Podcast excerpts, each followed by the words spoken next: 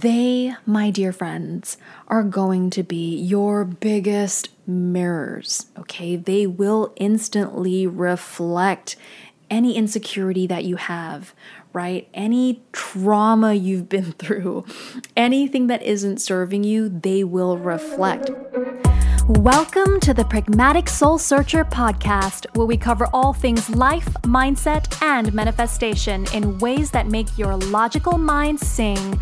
I'm Ellie Wang, international actor, singer, entrepreneur, and mindset alignment coach, and I'm finally out of the decade long spiritual closet to share with you all of life's truths and hacks. So, if you're ready to level up, it's time for the best ride of your life. Oh, my soul searchers, we are in episode eight. This is crazy. So, in episode eight, I am going to be talking about relationships, specifically how to communicate in relationships. And this is obviously a hot topic because a lot of the time relationships tend to end or they tend to fail because of a lack of communication or a lack of effective communication. So I want to make sure that I touch on it. I want to offer you my top 7 tips that I hope is going to be helpful whether you're in a relationship or not. This is going to be helpful regardless regardless because you want to make sure that you have it in your conscious mind before you attract your beautiful man or your beautiful woman. Okay, so for me and my husband, we've been together for about nine years. That's crazy. And before that, we were best friends for two years, so we've been together for a hot minute. And of course, if you were to ask my husband, he would say, Well, it took her long enough to wake up and pull me out of the friend zone. And true, true, true. You know, I woke up eventually and it's been awesome ever since. So, obviously, it hasn't been all rainbows and butterflies. We wouldn't be human otherwise, right? We are, you know, growing, learning, and we're trying to do that together. So, these tips, hopefully, they will help you because it has helped us. First things first, you want to make sure that you know how to honor yourself. And I'm not talking in a narcissistic way, I'm talking honoring your growth, honoring your belief systems, honoring your journey, honoring the fact that you are still exploring life. In fact, back when I was uh, friends with my husband before we officially got together, you know, I was dating other guys and they would never last because I wasn't really tuned in to the things I wanted, right? I wasn't tuned into me honoring who I was, so I was attracting people that weren't doing the same. So it's just super important. And trust me, I didn't really know who I was back then. Don't get me wrong, but at the very least, I you know, I had finally come to this point before I finally opened my eyes to my husband where I was like, no, like this is the life I want to lead. I want to explore in this direction, right? I'm going to honor that. I want enough space. I want someone to respect the career that I'm in, uh, especially as an actor, right? And a singer performer. Not everybody is respectful of that and understands that life, right? I want to honor those decisions. And I know myself enough to know how I operate okay? And and the moment i gave myself permission to be me at the time i'm obviously a different version of me today but at that time then i attracted to me somebody who gave me that space to grow right? Who understood from the ground up what an entertainer's life would be how he would potentially support me in that. And these weren't things i had to force in my husband. It was just a natural thing because I stood my ground in myself and understood that energetically. So, number one is first honor yourself. All right. And you'd be surprised how you can either transmute a current relationship or attract to you one that will honor you too. Two is They, my dear friends, are going to be your biggest mirrors, okay? They will instantly reflect any insecurity that you have, right? Any trauma you've been through, anything that isn't serving you, they will reflect. But on the other hand, because we're talking belief systems and we're talking energy as well, it's non discriminate. They will also reflect all the good stuff within you. It's just no one talks about the good stuff, right? We're always talking about the bad stuff because these are the things we want to solve. So, on that note, just know that they will be your biggest triggers, your biggest mirrors. They're there with you most of the time. So it's like going about your day or living in your house with a mirror perpetually in hand, all right? So you want to make sure that you are really, really aware of that and also understand that they are going to be the ones that help you grow further. They are going to be the ones that uh, will allow you to learn more about what no longer serves you because they're going to mirror it to you. If you are consciously aware, then you can go, huh, what was this situation about? Is it because of something they said? And oh, because I'm aware now that I got triggered by what they said, does it you know, connect to maybe a childhood thing. Maybe it's something my mom always said to me, and so that's why I was hurt. You want to be able to be your own detective in these situations because they will play that role for you. Okay, so that's number two in terms of how to be aware of that. And number three, because you're going to be aware of that, my biggest tip for you is to make sure that when you communicate to them, you want to make sure that you add yourself in the equation as you communicate to them that maybe they've hurt you or, you know, something that they've done or that they didn't do or they said or they didn't say hurt you, you want to make sure that you communicate it to them without putting blame.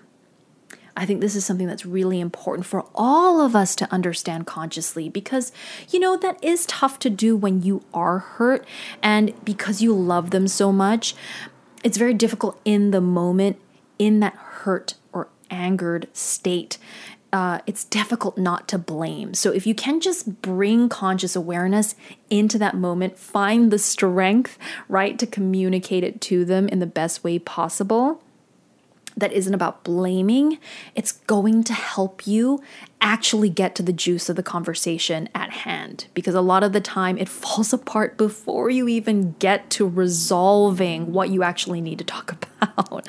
All right. So, in order to get through that, make sure that you find awareness and put it in a way that isn't blaming them. Number four is obviously connected to number three, which is try as hard as you can to use neutral language.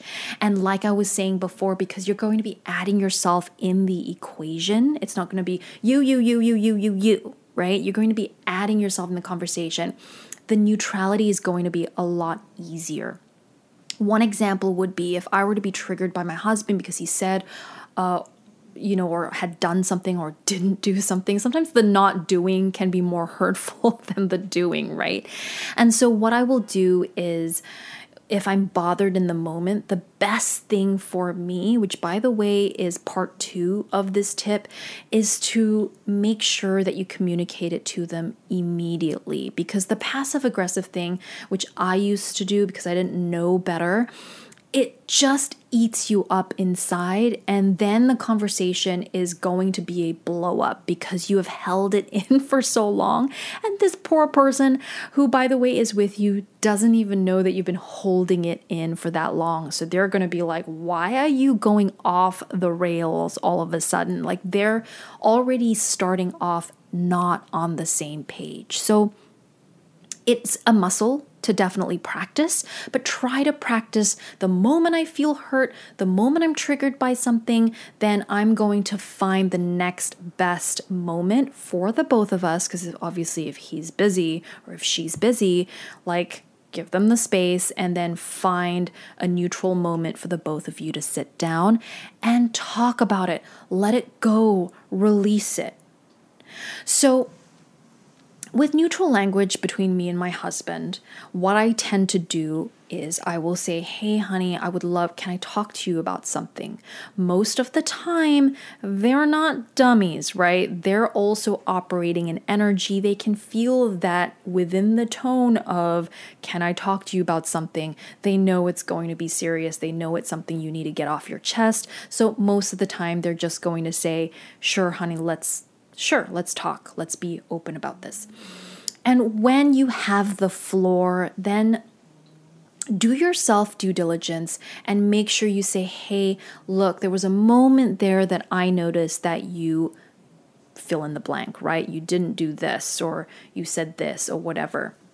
And you can even, just as I said, right, spell out the fact that you're not blaming them. You could even say, This is not to blame at all. I'm just noticing that it was a trigger for me. So maybe it's playing into a belief system I haven't quite identified yet. Do you see how this is all very neutral language?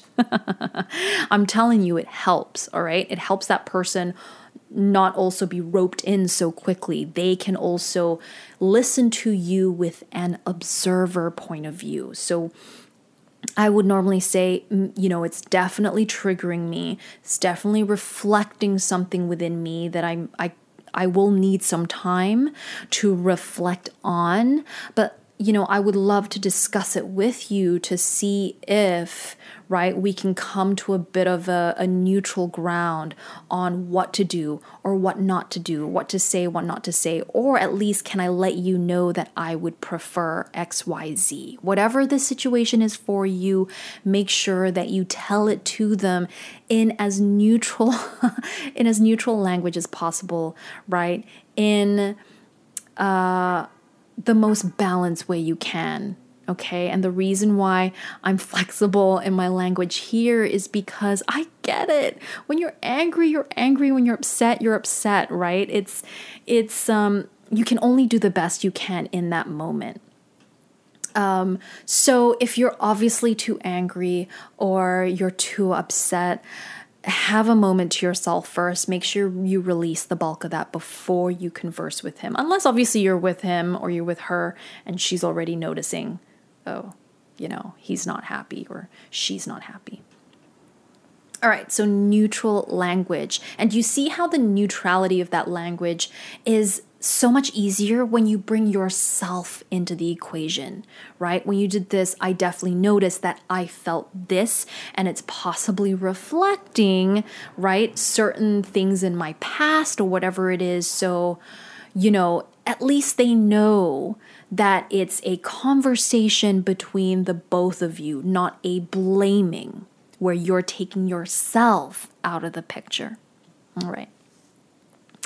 Number five is making sure that you compromise in balance. So, a lot of the time, these conversations will come to certain compromises. And also, a lot of the time, in fact, probably all of the time, no, most of the time, right? My husband would usually say, Oh, I, I didn't even mean that at all. In fact, and then they will actually tell their point of view, which pretty much solves the situation at hand immediately. You'll go, oh, right, so we were clearly on both pages. And a lot of the time, my husband will say, right, in the future, I will note, notate that the not doing of this or the doing of this or the saying or the not saying actually triggers you. So I'm going to support you and help you by rephrasing, right? Or making sure I do my best in doing this or not doing this. Okay. And it goes both ways. There might be times where your husband or your wife or your girlfriend or your boyfriend or fiance, whatever it is, um, you know, they might do the same for you. And then it's up to you to say, oh, wow, no, I didn't mean it that way. And I will definitely moving forward try to, you know, change it in different ways so that we're both happy. But the balance and compromise is you want to make sure that you draw the line. If the compromise starts compromising you, if it starts compromising your ability to grow, your ability to be freely who you are, then that's something you want to be very wary of because then it's not about trying to get on the same page within a conversation. Then it's about are we growing in two different directions? So be very wary of what these compromises are. These are little compromises, I'm talking, well, little quote unquote, but they're not compromises that compromise who I am as a person. Does that make sense? So that's tip number five for you, and it's a really, really important one. Number six is then allow for space. Once you've had that conversation, just give it a moment. Breathe. Go your separate ways for a little bit. Go for a walk. Go watch your favorite TV show. Like, not your favorite TV show, your favorite TV show right? Have a moment and come home to you again where you don't have to worry about compromising with the other person, right? Like, have that space first. Because a lot of the time in relationships, what I've noticed is once you have patched up, it's you know exciting and everything's good and suddenly you're doing things together everything's together together you know maybe there's makeup sex i don't know but what you want to do is then you want to come home to you ooh crazy car you want to come home to you and do some reflection, right? This is also a part of the putting yourself in the equation. It's like, hmm, what was that trigger about? Because the more you can be your own detective this way, the more this conversation or this argument or this discomfort that you have with your partner and what he or she is reflecting within you, that will slowly dissipate the more you get clearer on what that trigger was communicating to you. All right, and then number seven is the obvious one, which is do something fun together. A lot of the time, after um, my husband and I would have a quote unquote argument. A lot of the time, it doesn't even feel like an argument because we're talking like very calmly. And we're, you know, obviously when we're frustrated, we're frustrated and we show it.